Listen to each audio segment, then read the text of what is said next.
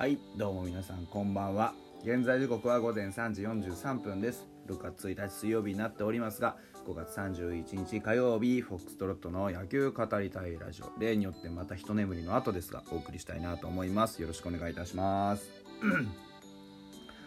えー、寝起きでして。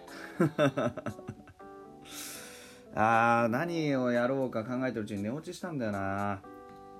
あのー、負けました。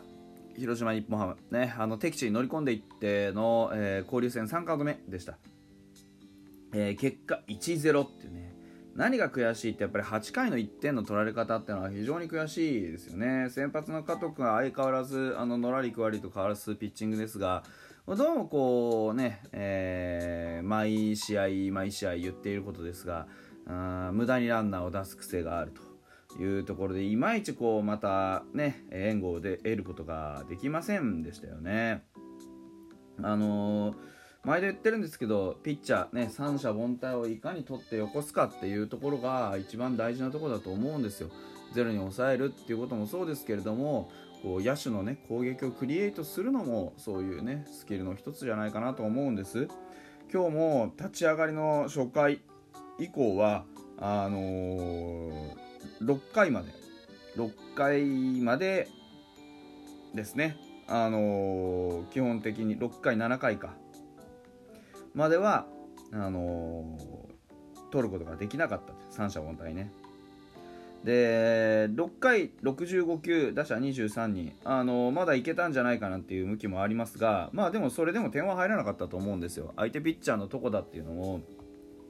左のピッチャーで非常にね、あのー、コントロールも良くてですね。まああのー、うちの方はほとんどヒットが打ってなかったというところです。やっぱりヒットが出ないと点にならないです。まあそれもそうですけど、ね、例えばあまあえっ、ー、とフォアボールですとか、ね、あとあのデッドボールですとかあとはまあ相手のエラーですとかそういういろんなこう隙を見せる要素っていうのはあったんですけどうんそういう要素をねなかなかこう点に結びつけることができなかったなと。やっぱりまだ攻撃に無駄が多いっていうのはあると思うんです。あのー、連打連打でねあの追い詰められるほど打率もないですしあのー、やっぱりなんて言うんでしょうね。こう、まあ、三振も結構多かったじゃないですか。俺もやっぱりねあのー、落ちる球持ってますからとこだっていうのは。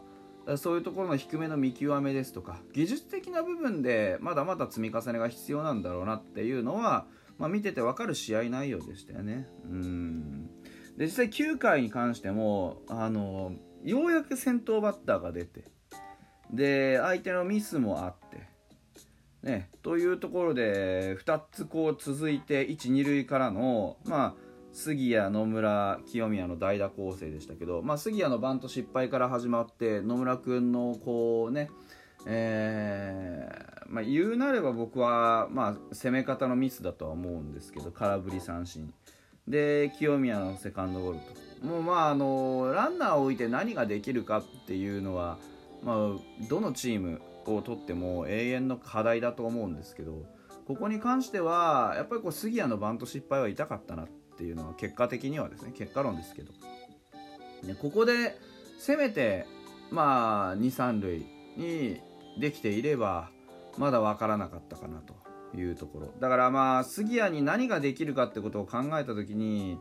えー、万波に変えて杉谷で本当に果たして良かったのかっていうところはあまあチームが負う、まあ、監督が負う責任でもあるとは思うんですけど何かをやって起こす力っていうのもねえー、杉谷に、まあ、示してほしかったなっていうのは本当のところだからより手堅くギャンブルではなくね万波野村清宮と任せるギャンブルではなくてある程度根拠を持って1、まあ、23塁を作ってですねそこでさらにプレッシャーをかけようっていう魂胆だったわけですよね。どうしても2点必要でしたから勝つためにはね。だからあのすんなり勝つためにはここで2点取っておくっていうことを最終的に狙ったボスの采配は僕は正しいと思うんですよ、うん、23塁であればワンヒットで、ね、あの逆転まであるわけですから。だからそういう意味では野村君も自分の仕事をうまくできなかったですしまあ、清宮君もね、あのー、うまく自分のこう形に持っていけなかったっていうのはまあでもこの場面はもう何言っても差し迫ってるので遅いですよね。こうなる前に取れる場所があったと。すれば、まあ、7回の谷地のツーベースの後の今川君でしょうね。左を打てるというところでねあの来ましたけどどうしてもあの得点圏どうしてもこうミスショット。この辺のこう今川君の何て言うんでしょうね。あのいい野手いい打者なんですけれどもこうまだやはり荒削りですよね。今名前が出てきたあ杉谷にしろ野村にしろ清宮にしろ万波にしろね今川君にしろこういうところは、まあ、杉谷はね、まあ、若手とはなかなか言いづらいかもしれないですけどでもこうポジション考えた時にはねうんっていう感じはありますしだからチャンスの場面ね、えー、何ができるかせっかくクリエイトした大きな大きなチャンスのところでどういうふうに、あのー、最低限のラインを設定するかっていうとこを考えた時には僕はやっぱり杉谷のところと今川君のところはポイントだったなというふうに思いますね。今川君の場合はあのー、7回のあの打席っていうのはまああの本当正直なところですけどまあ、打てる球をミスショットしている風にしか見えてないのでうーんもったいないなっていうのが、ね、せっかく谷地がツーベース打ってですね一気にチャンスだここをなんとかっていうところでね左キラーとして出てきた今川君ですけどあのー、まあ、低めのこうツーシーム空振りしてみたりねあのー、高めのカーブはまあ見送ったんですけどでストレートが2球インサイドに来てですね。で3球目4球目と。あまあインサイドに来たのはいいんですけどまあうんやっぱ結果的に見れば本当空振り三振した球も、えー、その前のファールした球も、まあ、特にそのファールした球に関してはあまああれですよね、えー、振りすぎですよね、うん、これ中田翔の時にもあったんですけどやっぱりその余計な力が入っているおかげでバットの角度が変わってるんですよね。えー、軽くすれば別に、あのー、引っ張って持っていけるような球をまあチャンスだと思って振りすぎるっていう力が入りすぎる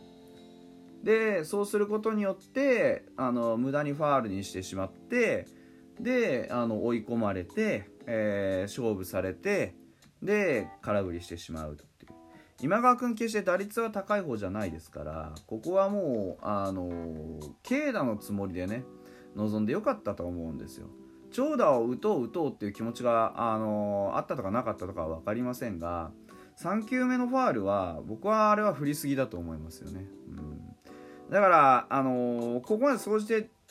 チャンスのシーンで何ができるかっていうことを言ってますけれども僕はずっと提唱している、えー、理屈の一つに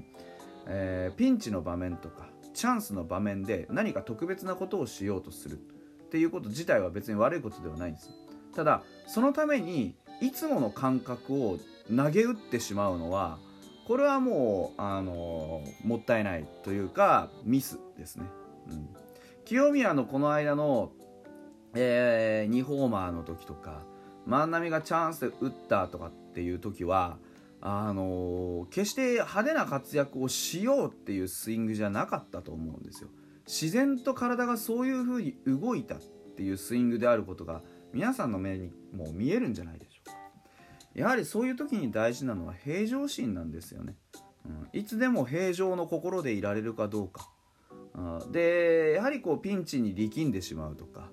ねチャンスに力んでしまうっていうのはもう経験値の少なさでもありますしやはりここぞっていうところで前のめりになりすぎているということのは何よりの証だと思うんですよね。うんまあ、ですからピンチとか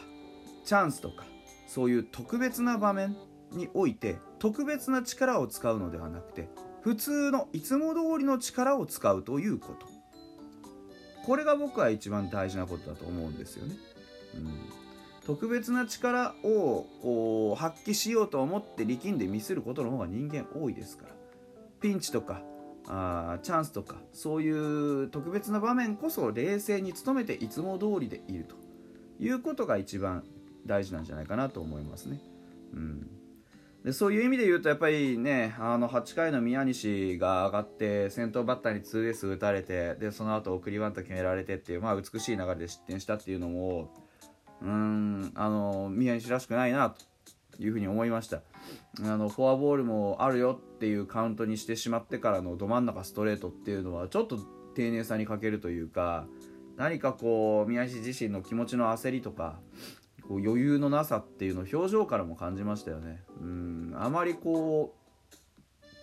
うなんていうの本当に宮西らしい、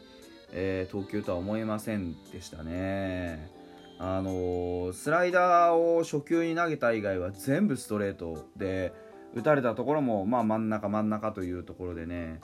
えー、大きなファールを食らいましたよね、えー、堂林には。ホームランじゃないのかっていうような。あの辺りを見ても勝負球をストレートにするっていう選択肢は僕の中にはなかったのでああそうかやっちゃうかっていう感じでしたね、うん。まあ、そういうところも含めて、えー、ね、玉井君のこう外高めの勝負といいこういろいろ、ま、大小目に見えないミスというのが積み重なってこうこういう結果になったかなという。